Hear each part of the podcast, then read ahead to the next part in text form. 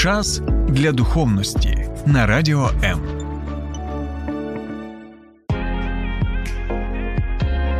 Заряджай мозок. Слухай Радіо М.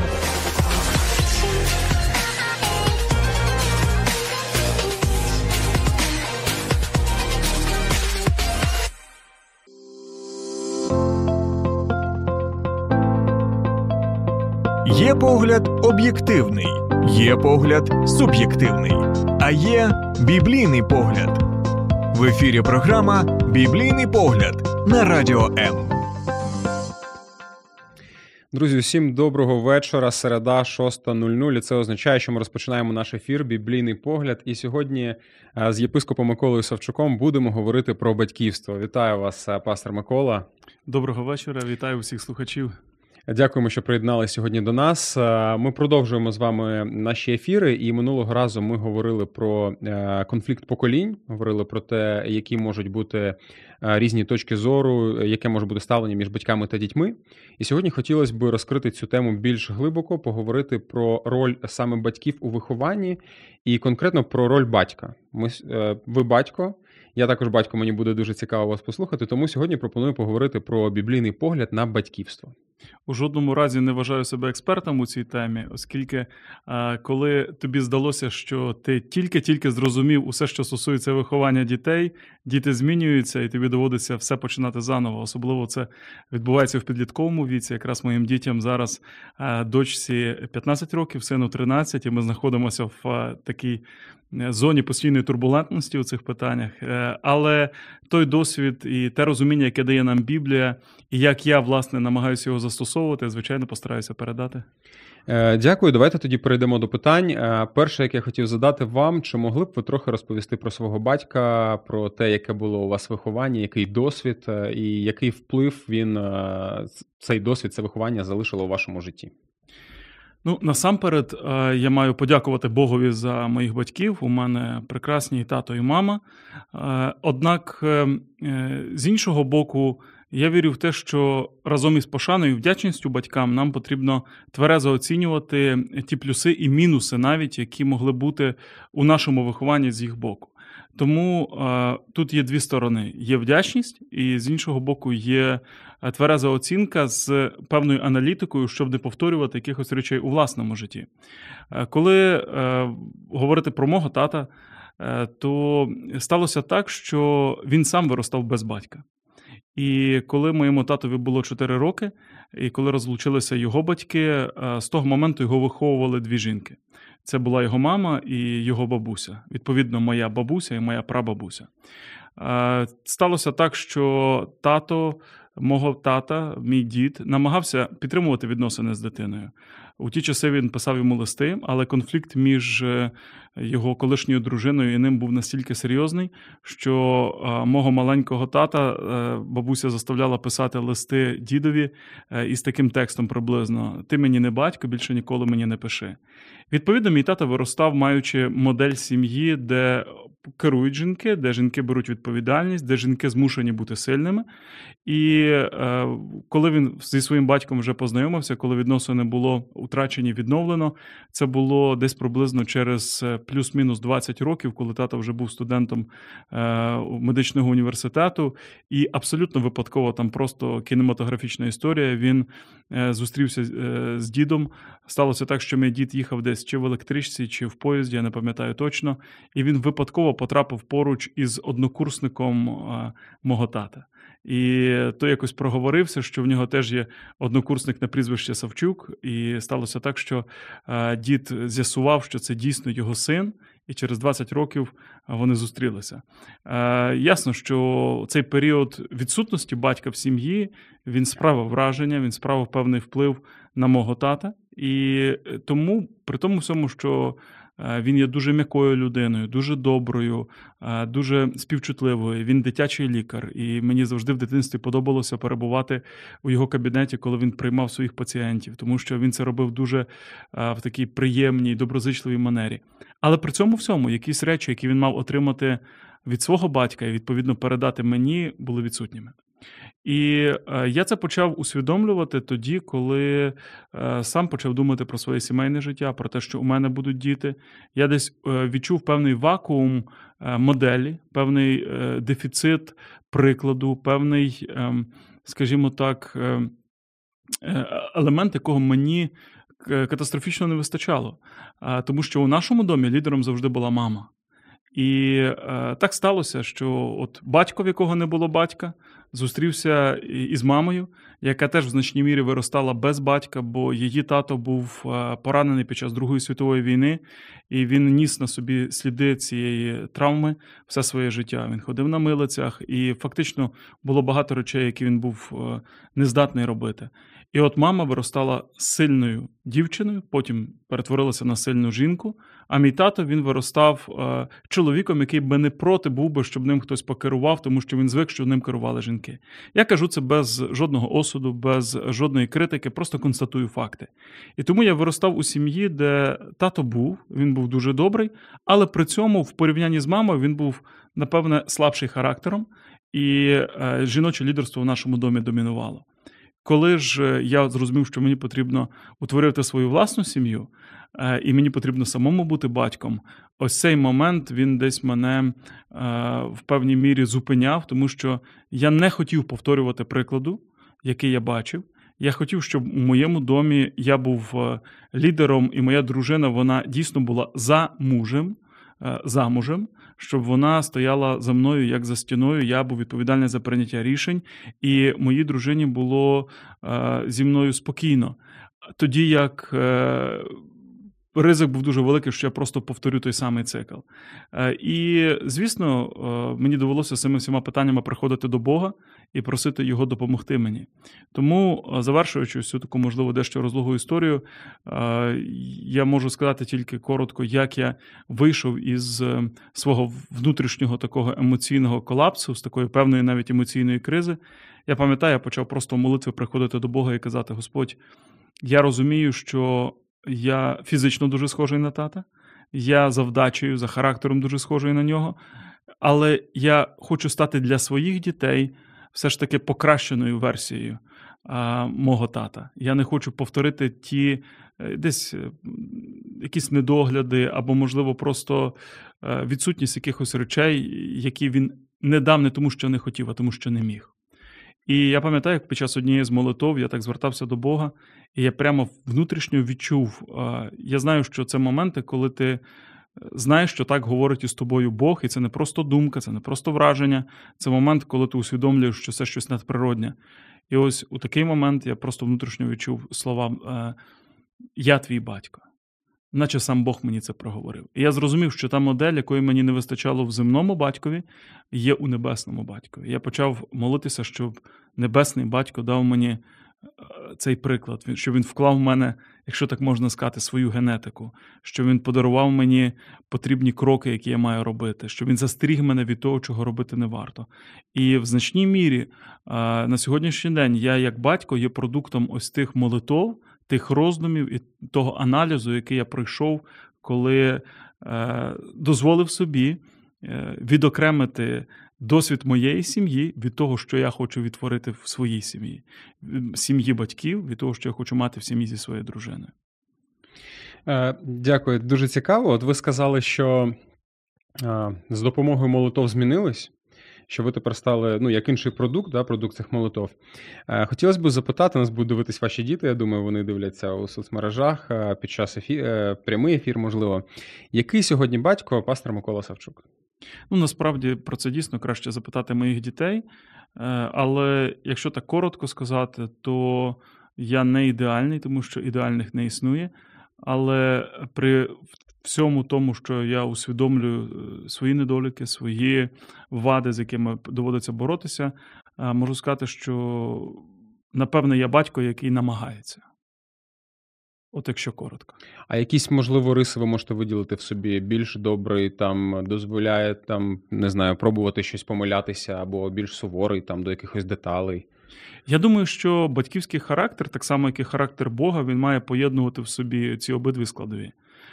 В Богові поєднуються речі, які часто для нас, людей, здаються протиріччям, а насправді ось ця парадоксальність Божого характеру і показує все багатство, те, що Біблія називає багатством Його слави. Наприклад, Бог, Він водночас справедливий і милосердний, Він водночас люблячий, але при цьому Він суддя, який наказує зло. Він водночас, якщо ми говоримо про батьківство, Він може бути дуже м'яким і дуже співчутливим, дуже ніжним, але при цьому всьому Він Бог, який має твердий характер. Два образи, з яким Ісуса Христа порівнюють в Біблії і які абсолютно, здається, не поєднувані. Боже Слово говорить нам, що Ісус Христос подібний до лева, і Ісус Христос порівнюється з ягнятком. Де лев, де ягнятко? Здається, що вони на полюсах. Але Біблія показує нам, що ось в цьому парадоксі і полягає вся різнобарвність Божого характеру. Який Бог? Виділити якусь одну рису – це дуже вузько показати і зобразити його.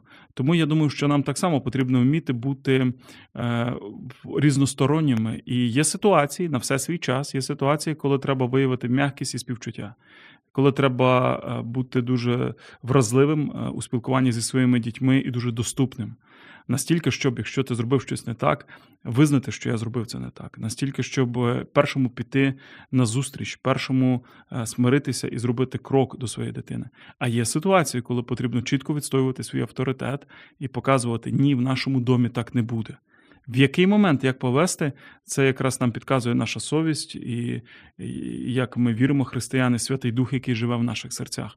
Але точно сказати, батько, він ось такий, це надто просто, і я б сказав би, дуже недолуго буде. Батьківство надзвичайно широке. Чудово, є над чим замислитись. Друзі, якщо у вас є питання, ви також можете залишати їх у коментарях до прямого ефіру на Ютубі, у соцмережах. Ми обов'язково будемо задавати їх пастору Миколі. Рухаємось далі. Я думаю, що багато з тих, хто нас слухає, ви особисто також чули цю статистику. Я її пам'ятаю ще з дитинства, вона висіла на білбордах, на транспарантах, що батько проводить в середньому з дитиною 3-5 хвилин на день. Як ви ставитесь до цієї статистики? Наскільки вважаєте її критичною? Як у вас з цим у родині? Скільки часу ви приділяєте своїм дітям та наскільки цей час важливий? Насамперед, я не впевнений у цій статистиці, тому що стоїть питання, в який рік це було заміряно, які сім'ї опитувалися, як це визначалося і так далі. Я не знаю, скільки насправді батько і мама, вони проводять із дитиною часу кожного дня, в кожній сім'ї. Я думаю, що це все дуже індивідуально. І більше того, хоча я вірю, що кількість часу має значення, я не впевнений у тому, що вона рівнозначна якості. Кількість часу – це важливо, і нам потрібно дійсно планувати час, який ми проводимо зі своїми дітьми, планувати час, який чоловік проводить з дружиною, тому що, як говорить один, скажімо, із таких дистанційних менторів, один із пасторів, до думки якого я часто прислухаюся, він американець, він каже, що слово love англійською, воно насправді пишеться time, теж 4 літери. Тобто, якщо так перекласти, це любов могло би писатися як час, який ми уділяємо. Час – це ресурс, який не можна відтворити назад, який не можна повернути. Це щось дуже цінне. По суті, наш час – це і є наше життя. Але, наголошу, важливим є не тільки тривалість, і важливо є не тільки тривалість часу, важливим є момент якості. Тобто, якщо я вважаю, що я проводжу час із дітьми, але при цьому я сиджу в своєму телефоні, чи можна це рахувати часом із дітьми? Якщо я вдома, але я просидів цілий день за комп'ютером, то моя дружина не приймає такого часу. Вона дивиться на мене і каже, ні, це не рахується. Ти був не зі мною, ти був біля екрана, ти був у свого монітора, а не в мене. Тому час якісний для моєї дружини, наприклад, це коли очі в очі, а інакше не зараховується. Те ж саме з дітьми. Можна просто думати, я з дітьми. Але питання, ти можеш просто сидіти поруч із ними, а ти можеш з ними погратися. І це зовсім різний рівень проведення часу. Ти можеш з ними погуляти, ти можеш з ними поговорити, а можеш просто відбути якусь повинність. Тобто у цій темі є багато нюансів. І якщо говорити про мене, то я, наприклад, особисто для себе, при тому всьому, що ми, особливо коли діти були меншими, бо зараз вони підлітки, в них багато власних занять, але коли вони були меншими, ми старалися щотижня мати такий сімейний день, коли ми обов'язково проводимо час із ними в більшій мірі, ніж кожного дня. Але я більше ставку робив не на ось це, знову ж таки, формальне відбування свого обов'язку на таку галочку. Окей, я провів зі своєю дитиною годину, чи там 2 години, чи 3 години. Для мене важливішим було інше. Чи завдяки цьому часу між нами є емоційна близькість? Я б сказав би, що емоційна близькість – це та коштовність, це той скарб, який потрібно плекати і особливо сформувати його до підліткового віку. Тому що, якщо між вами є емоційна близькість сформована в 7, 8, 9, 10 років, коли почнеться підліткова оця зона турбулентності, дуже важливо, що між вами вже є контакт. І дитина може не розуміти, що з нею відбувається, в неї можуть бути вибухи гніву, там якісь певні гормональні сплески. Але якщо вона знає, що ви близькі, вона знає, що з цим всім можна до тебе прийти, тобі це розказати, перед тобою відкрите серце, що ти не засудиш, що ти спробуєш зрозуміти, вона відчуває себе значно спокійніше. Якщо ж вона розуміє, що тато – це чужа людина, мама – це чужа людина, вона зустрічається із цими проблемами сам на сам і максимум розділяє зі своїми друзями, чи десь на вулиці, чи десь в соціальних мережах, чи в якихось переписках в інтернеті і так далі. Тому дуже важливо інвестувати не просто в час, який ми проводимо разом, а в емоційну близькість, щоб між нами був зв'язок. І тоді ми можемо бути безпечні, що може, в нас немає можливості кожного дня сидіти і мати якийсь там сімейний ритуал, попиваючи чай, вести світські бесіди.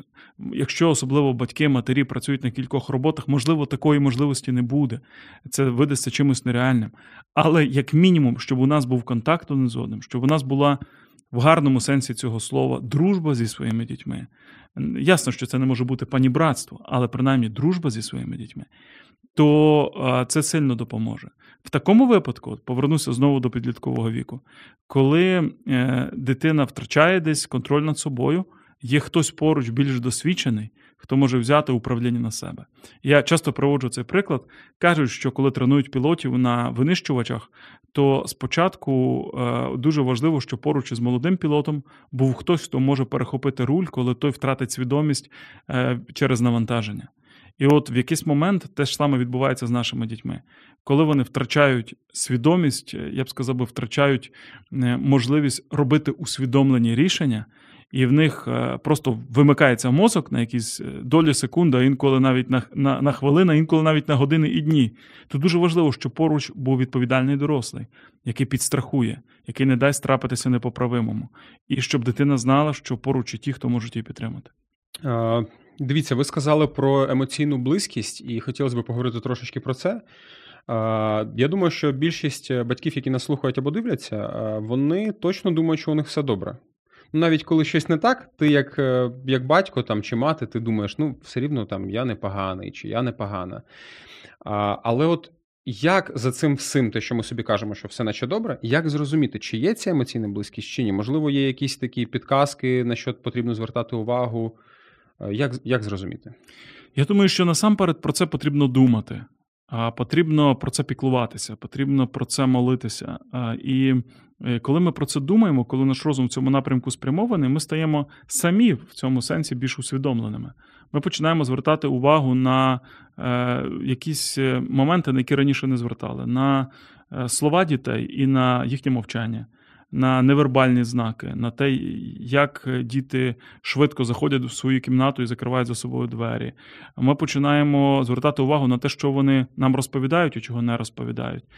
Фактично, якщо звести цю емоційну близькість до одного слова, це було би слово «відкритість». Якщо є ось ця відкритість, відповідно, ми це відчуваємо. Якщо її не вистачає, ми теж це відчуваємо. І треба бути відвертим. В нашому житті, в нашій сім'ї не завжди вдавалося, і не в кожній ситуації вдавалося досягати абсолютної відкритості з дітьми. Тому що, звісно, в них є свої певні таємниці, вже є якась така в підлітковому віці своя сфера життя, в яку тата і маму не хочеться пускати. Наприклад, я до сих пір не підписаний на TikTok обох дітей, тому що я не можу їх знайти, а вони кажуть, що мені не треба бути підписаним на їхній TikTok. І я дозволяю їм цю зону приватності. Єдине, що я з ними говорю і відкрито говорю про ті принципи, які не варто порушувати, про заповіді, на які треба орієнтуватися, про те, що я можу не бачити, але але я маю бути впевнений, що там все гаразд. І знаючи, що я це роблю з добром і з піклуванням про них, а не просто з егоїстичних мотивів, бо це моя репутація, або їхній тато пастор. От знаючи, що це є піклуванням про їхнє благо, я думаю, що вони, відповідно, десь і відкриваються у відповідь. І ось цей момент, він, на мою думку, надзвичайно важливий. Ми вже трохи поговорили про ваш особистий досвід, про те, як було у вас в дитинстві, про те, як зараз ви виховуєте своїх дітей, яку роль відіграєте у їхньому житті. Хотілося б поговорити про те, що Біблія нам говорить про батька, про роль батька. І протягом тих ефірів, які у нас вже були, ми казали, проводили паралель, що Бог є нашим батьком небесним.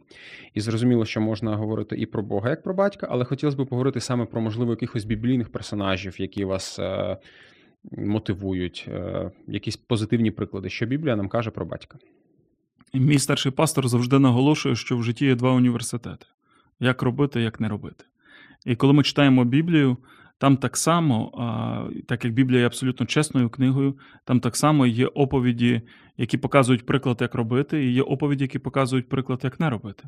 І якщо взяти історію біблійних сімей, то у цих сім'ях були і нездорові відносини, абсолютно токсичні відносини, і заздрість між братами і сестрами в одній родині, і з'ясування стосунків, і неправильні моделі поведінки, і так далі. Тому дуже важливо розуміти, що Біблія описує все так, як воно було насправді, для того, щоб ми могли теж це оцінити через призму тих вічних постанов і ідеалів, і брати приклад і стосовно того, що треба робити, і стосовно того, що робити не треба. Але, якщо взяти якісь конкретні приклади, взяти найкласичнішу історію, це історія патріархів єврейського народу Авраам, Ісаак і Яків. Очевидно, що тут є декілька таких моментів, які одразу привертають свою увагу. Авраам спершу не міг мати дітей. І потім у нього з'явився перший син Ізмаїл, який був не від його дружини. Вже ми бачимо абсолютно не ідеальна історія. І потім в нього народився другий син, вже від його дружини, син якого обрав Бог, Ісаак. І ось тут ми бачимо одразу перипетію, ми бачимо одразу такі повороти сюжету, коли йому доводиться обирати, яку дорогу дати одному синові і іншому.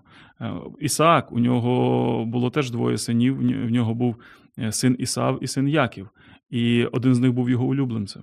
Але улюбленцем був той, хто мав значно гірший характер, значно гірші цінності. А мама мала свого улюбленця. І ми знову бачимо приклад, як правильно і неправильно чинити в сім'ї. І в результаті це призвело до розколу сім'ї. Те, що батьки від початку почали кожний мати свого любимчика. Мама одного, тато іншого. В Якова було 12 синів. І одна донька, і там знову показані для нас різні моменти, нюанси і тонкощі.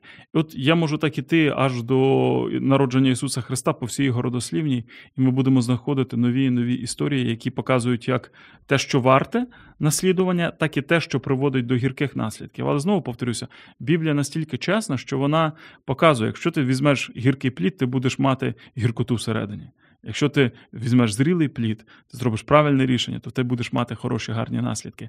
Є причини, є наслідки. Що ти їсиш, те потім тебе зсередини або благословляє, або отрує. І от люди роблять рішення, і потім, відповідно, спокутують або насолоджуються результатами. Тому читати Біблію завжди корисно, як мінімум тому, що ти можеш не наступити на граблі, на яких вже відтанцювалося не одне покоління. І ти впитуєш у себе, ти просякаєшся, ти всотуєш у себе мудрість тисяч людей, які проходили певний шлях до тебе. Це як мінімум дуже розсудливо, це як мінімум дуже корисно і дуже мудро навчитися у тих, хто пройшли вже певний шлях, і не робити цих помилок власноруч, не робити їх у своєму власному житті. Дякую. Ви стільки цікавих історій згадали з Біблії і тільки розпочали. Чи є у вас улюблена історія, пов'язана з батьківством, яка вплинула на вас по-особливому? Могли б ви поділитися і розповісти, чому саме ця історія? Мені дуже подобається історія про те, як батьки Мойсея знову ж таки, одного із дуже відомих біблійних героїв і одного із найбільш авторитетних персонажів із Біблії, особливо для єврейського народу, того, хто дав їм закон, того, хто вивів їх з Єгипту. Так от, мені дуже подобається, як його батьки, вони врятували йому життя, коли він мав тільки народитися. В той час у Єгипті була оголошена така операція по винищенню єврейських дітей. І коли народжувався хлопчик, його одразу забирали і знищували, вбивали, там, викидали в Ніл для крокодилів. Одним словом, відбувалося побиття немовлят. І в той момент, коли мав народитися Мойсей, батьки знали, що якщо це дитя буде виявлено, і хтось розкаже, хтось здасть, що у цієї жінки вчора ще був великий живіт, а тепер вона раптом пострункішала, тобто, очевидно, народила, то у неї будуть проблеми. І ось вони приймають рішення, що вони цю дитину врятують, що вони цю дитину збережуть. І написано цікаву річ, і це слово, яке свого часу дуже сильно мене торкнулося. Написано, що вони бачили, що їхня дитина прекрасна. І зберегли йому життя, і декілька місяців його переховували, напевно, якось стишували, робили якусь шумоізоляцію, щоб не чули дитячого крику сусіди, і переховували, щоб ніхто не дізнався про нього. Так от, оце слово, що бачили, що дитина прекрасна. Я думаю, що це той погляд, який нам, як батькам, потрібно мати не тільки стосовно немовлят, а й стосовно дітей протягом всього їхнього зростання. Бачити своїх дітей прекрасними. Коли дітки народжуються, я двічі був на пологах, я бачив, якими вони народжуються. Вони, відверто кажучи, не найпривабливіші створіння на планеті. Коли людина народжується, вона має такий дуже часто непривабливий колір шкіри, вони ще в слідах від того, звідки їх дістали, там якийсь слиз. Ну, одним словом, це не найприємніше видовище. Але це вже жива людина, це жива душа, і ця жива людина, вона починає свій шлях. І для мами, і для тата, які дивляться на це дитятко, воно прекрасне, воно найкрасивіше. Хоч зовні, зі сторони подивитися, ну зовсім не так. І перший час ми дивимося на свою дитину, о, яке миленьке, о, яке гарненьке, воно підростає, воно робить перші кроки, сказала мама, сказала тато, сказала баба, сказала дід. Всі тішаться цією дитиною. А потім починаються, як то кажуть, нюанси. Дитина починає дорослішати, виявляє свій характер, виявляє свою якусь непокору, виявляє якісь свої неправильні кроки. І вже батьки тоді кажуть, о, чекай, це точно наше. О, щось схожий був такий схожий на мене, а тепер явно став схожий на тещу чи на свекруху. І починаються ось ці такі моменти, коли прекрасний образ дитини, він в нашій уяві затьмарюється вчинками цієї дитини. Так от я завжди раджу розділяти вчинки і людину. Хай людина, хай наше дитя для нас завжди, навіть в підлітковому віці, навіть коли буде на голові ходити і робити ті речі, як ми кажемо, які на нашу голову не налазять. Хай дитина для нас залишається прекрасною. А її вчинки – це інша історія. З ними треба розбиратися, на них треба реагувати, мудро треба виправляти, але зберігати ось цей образ у своїй уяві. Завжди пам'ятати, що ти відчував, коли це дитятко було маленьке. Друзі, на цьому зробимо зараз невеличку паузу і вже за декілька митей повертаємось до студії. Долучайся до Радіо М у соціальних мережах. YouTube канал, Facebook сторінка, TikTok, Радіо М, Telegram, Instagram, Радіо М.ua, а також наш сайт radio.m.ua. Радіо М. Завжди поруч. Ну що ж, ми знову в ефірі «Біблійний погляд». З нами єпископ Микола Савчук, і ми продовжимо говорити сьогодні про батьківство. Ми вже поговорили про те, який може бути досвід у нас з нашими батьками, як це може впливати на нас. Поговорили про те, що можемо, в принципі, в якийсь певний момент зрозуміти, що немає емоційного зв'язку з дітьми, і що просто щось пішло не так. Хотілося б запитати якісь практичні поради, як батькам, можна вже не тільки про батька поговорити, можна і про маму поговорити, як нам стати кращими. Можливо, є якісь практичні поради. Ви сказали, що ви молились, ви звертались до Бога, просили його, щоб він вас змінив. Можливо, окрім молитви, щось є конкретно, що ви могли б порадити? Насамперед, було б дуже добре, якби ми ніколи не переставали вчитися. Знаєш, коли людина має стати лікарем, вона вчиться спочатку 11 чи 12 класів в школі. Після цього вона вступає в інститут. 5 років навчання, далі, здається, інтернатура, ще декілька років. Потім вона стає спеціалістом, який навчається поруч з кимось більш досвідченим, переймає досвід. І тільки потім, через якийсь період, ми кажемо, о, який гарний лікар.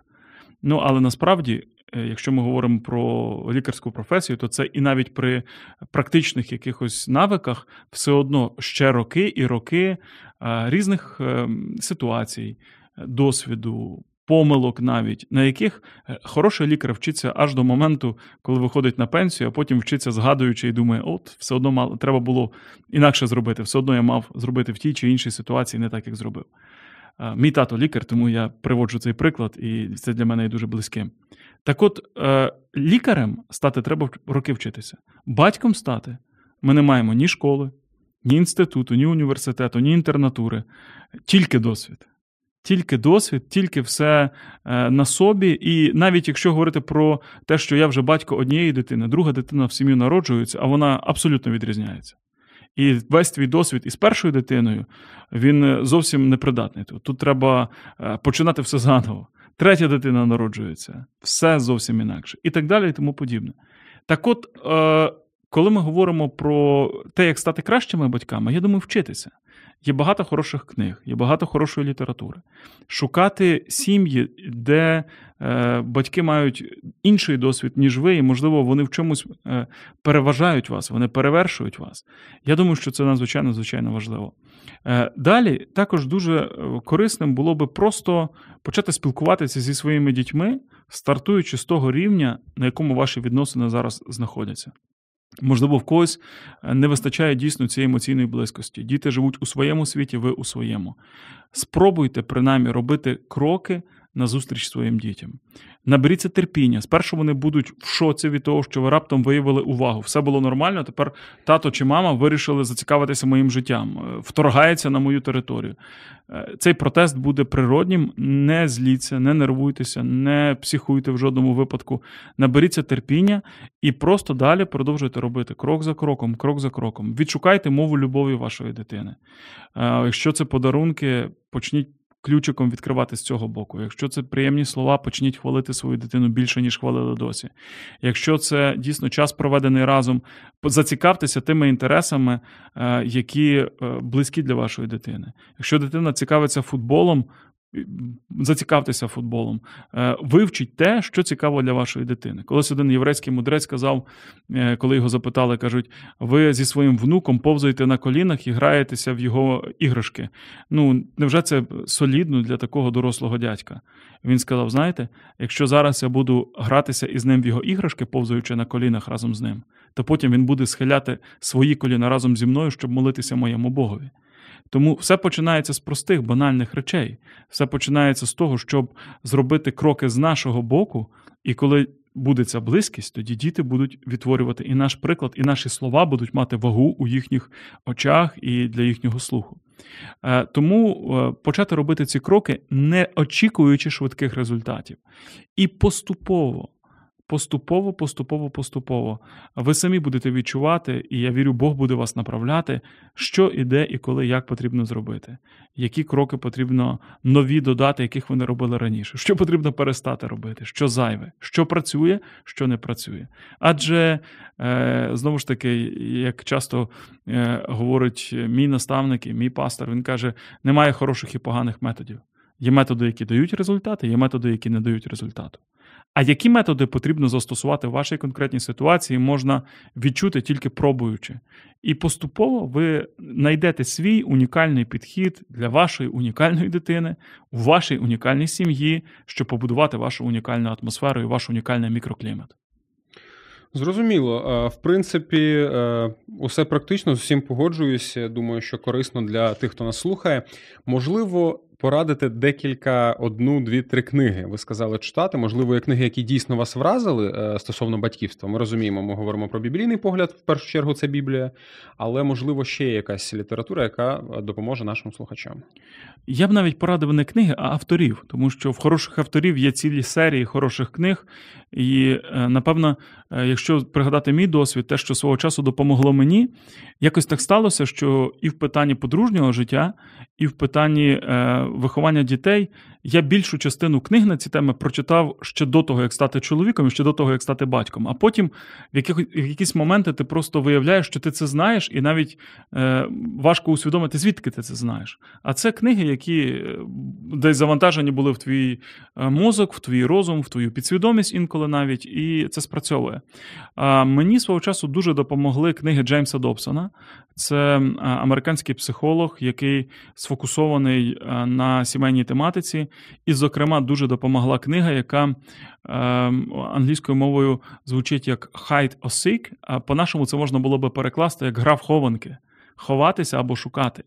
І там йшла мова про те, як допомогти дітям вирости без комплексу неповноцінності.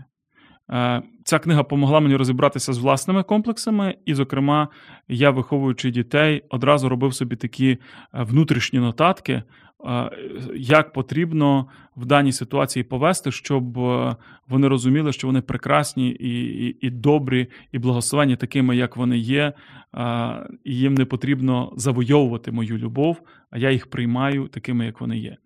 Також я вже згадував про таке поняття, як мова любові, і хоча це вже досить популярна історія, популярна тема, але я б радив почитати книги Гері Чепмена, який написав, зрештою, 5 мов любові, і в нього є різні варіації. 5 мов любові для дитини, 5 мов любові для підлітка, 5 мов любові для подружжя і навіть 5 мов любові спілкування з Богом. Тому що він говорить про те, що Бог нас створив такими, і він шукає з нами теж точку контакту з кожним індивідуально, в залежності від того, яка у нас мова любові. Бог не любить всіх однаково по шаблону. Він підходить до кожного персонально. І також, напевне, зараз думаю, щоб не помилитися, напевне, я би порадив почитати «Притчі Соломона». От я підбирав цілий ряд авторів, що не пройшло, коли я витримав паузу в пам'яті, і подумав, що, напевне, найкраще я би все ж таки відобразив те, що я хочу сказати, порадивши не будь-кого з них, бо там далі вже пішли всі автори для мене на одному рівні. А все ж таки вернувшись до Біблії, але конкретно до книг приповісток Соломона або притчів Соломона. Бо, по суті, значна частина цієї книги – це те, як Соломон пригадує настанови свого батька і своєї матері. Якщо ви почнете читати книгу притчів Соломона, то в значній частині тексту ви будете чути не голос Соломона, ви будете чути голос Давида і Вірсавії, його тата і його мами. Це буде голос його батьків. Він там каже: «Мій тато наставляв мене. Шукай мудрості. Вибирай мудрість». І потім, коли прийшов момент у житті Соломона і життєвий вибір, Бог спитав його: «Чого ти хочеш?» Соломон одразу сказав: «Я хочу мудрості». Питання, як дитина чи юнак, він одразу попросив мудрості. Відкриваєш книгу приповісток Соломона і бачиш, його батько просто, вибачте, вдовбував його благословену голову те, що мудрість – це найголовніше. Шукай її. Не бійся витрачати на мудрість фінанси. Вона коштовніша за золото, вона коштовніша за срібло. І таких от моментів, де Соломон посилається на те, що йому казали батьки, а потім сам говорить про те, як виховувати дітей, там просто безліч. Це просто скарбниця з різними цікавими практичними порадами, з практичними принципами стосовно виховання дітей, не тільки, але в тому числі стосовно виховання дітей, на яку я радив би орієнтуватися. Тому звернуся до того, і в цей список із 3 поставлю Соломона 3, хоча можна було би поставити 1.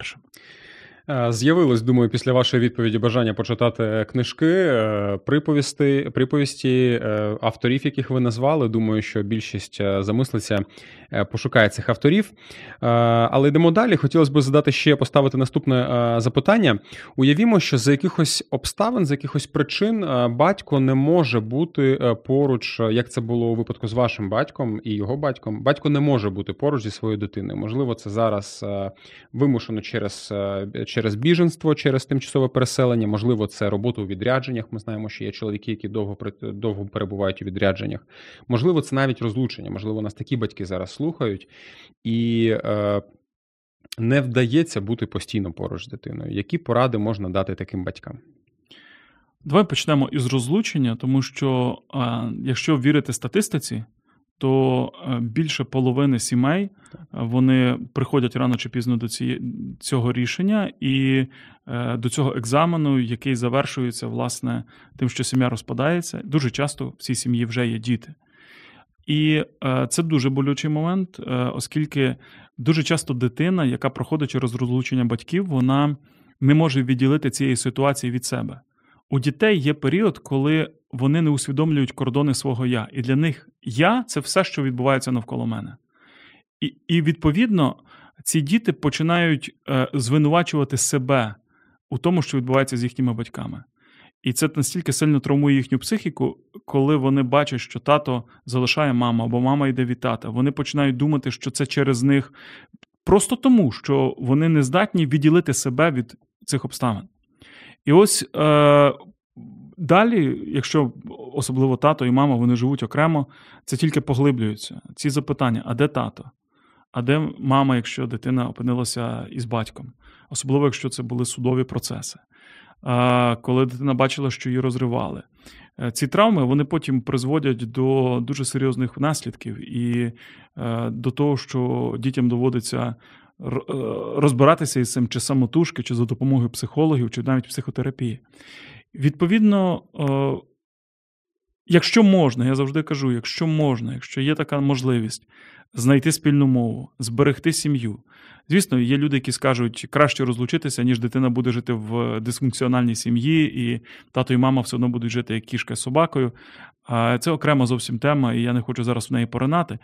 Але якщо можна зберегти сім'ю не дисфункціональною, а можна зберегти сім'ю нормальною, знайти спільну мову, примиритися, не доводити до розлучення, помічати якісь розбіжності заздалегідь, щоб діти не росли в половинчатих сім'ях, я благав би просто, щоб батьки максимально зробили все, щоб застерегти цю, передбачити і зробити якусь профілактику цій трагедії.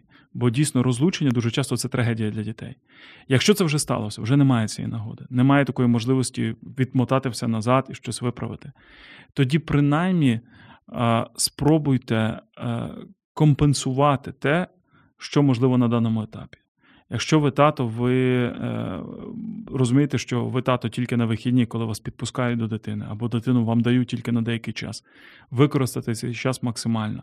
Але не з позиції «я отримав дитину на декілька годин, і тепер я для неї зорі з неба подарую», щоб дитину теж не розбалувати, не десь не дати їй відчуття тільки того, що тепер все в житті через тата буде даватися легко, і тут дитина може навіть почати маніпулювати цим. Тут теж треба мати розумні кордони.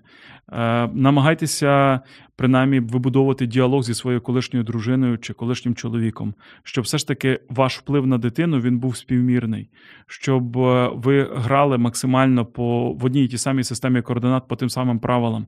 І не було, що хтось поганий, а хтось хороший, бо діти дуже швидко цим можуть навчитися користуватися. Це складна історія, але все ж таки, якщо батьки захочуть, то навіть будучи розлученими, вони знайдуть ось цю точку дотику, і хоча б заради дітей вони не будуть дитину використовувати як розмінну карту, щоб мститися один одному, а хоча б заради дітей вони знайдуть якусь спільну точку дотику, спільний майданчик, на якому зможуть домовитися і зробити так, щоб діти виростали максимально психічно і емоційно, і інтелектуально здоровими. Знову ж таки, тема дуже широка, дуже глибока і дуже чутлива. Я лише трішечки таким штрих-пунктиром накидав якісь речі, але це важливо. В тому, що стосується теперішньої ситуації. Біженство, батьки в Україні, дружини з дітьми далеко за кордоном. Є інтернет. Так, звісно, він не може замінити фізичної присутності, але все ж ми вже про це говорили в програмі про біженство. Є можливість бути зі своїми дітьми, зі своїми дружинами на зв'язку. Є можливість переписуватись, є можливість зідзвонюватись, є можливість виявляти інтерес. Саме головне, найголовніше, щоб ви залишалися для своїх рідних рідним, щоб ви залишалися для своїх своїм, щоб не виникла ось ця прірва, що у кожного свій світ і свій інтерес. Потрібно все ж таки максимально, наскільки це доречно, підтримувати комунікацію, підтримувати зв'язок і вибудовувати відносини навіть на відстані. І, звичайно, вірити, молитися, що сім'я воз'єдналася, тому що тривалий час перебування на відстані, він все одно, так чи інакше, накладає свій відбиток на відносини. І наскільки це можливо, я все ж таки радив би чоловікам і дружинам воз'єднуватися. Можливо, якщо навіть чоловіки виїхали зі Східної України, і вам немає можливості повернутися в свій дім, і ви сьогодні в Україні, скажімо, центральні чи західні, а ваші дружини за кордоном, заберіть дружину на Західну Україну, заберіть дітей. Сім'я має бути разом, вона має бути в єдності. Добре, дякую. У нас залишається буквально хвилина. Хотілося б підбити підсумки сьогоднішнього ефіру, тому поставлю таке питання. 3 поради Миколі Савчуку, коли він вперше стає батьком. Я б не хотів би зводити це до 3 порад.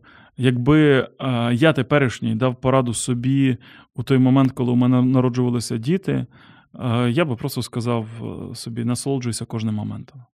Тому що зараз... Оглядаючись назад, я бачу, а вони ж колись були такі маленькі, гортаєш дитячі фотографії, і інколи думаєш, чи я достатньо витиснув із тих моментів, коли вони були маленькими, або коли вони потім дорослішали, або коли вони йшли у школу. Знову ж таки, я можу сказати про себе, я абсолютно не ідеальний тато, ідеальних немає, але нам всім потрібно бути батьками, які намагаються. І от я вірю в те, що нам варто ловити ці моменти, доки вони ще такі, доки вони малі, доки вони підлітки, часто противні, такі не дуже стримані для нас. Потім насолоджуватися моментом, коли вони підростають. І потім насолоджуватися моментом, коли вони дорослішують, і давати їм більше свободи для прийняття власних рішень. Я просто сказав би самому собі, попласкав себе по плечу і сказав би, в тебе попереду багато цікавого, нічого не пропусти. Ну що ж, дорогі слухачі, давайте бачити в наших дітях прекрасне, насолоджуватись моментом, вчитись і ставати дійсно хорошими батьками. На цьому наш біблійний погляд про батьківство підходить до свого завершення. Пастор Микола, дякуємо вам за цей ефір і до нових зустрічей, друзі. До побачення. Сподобався ефір? Є запитання або заперечення? Пиши radio.m.ua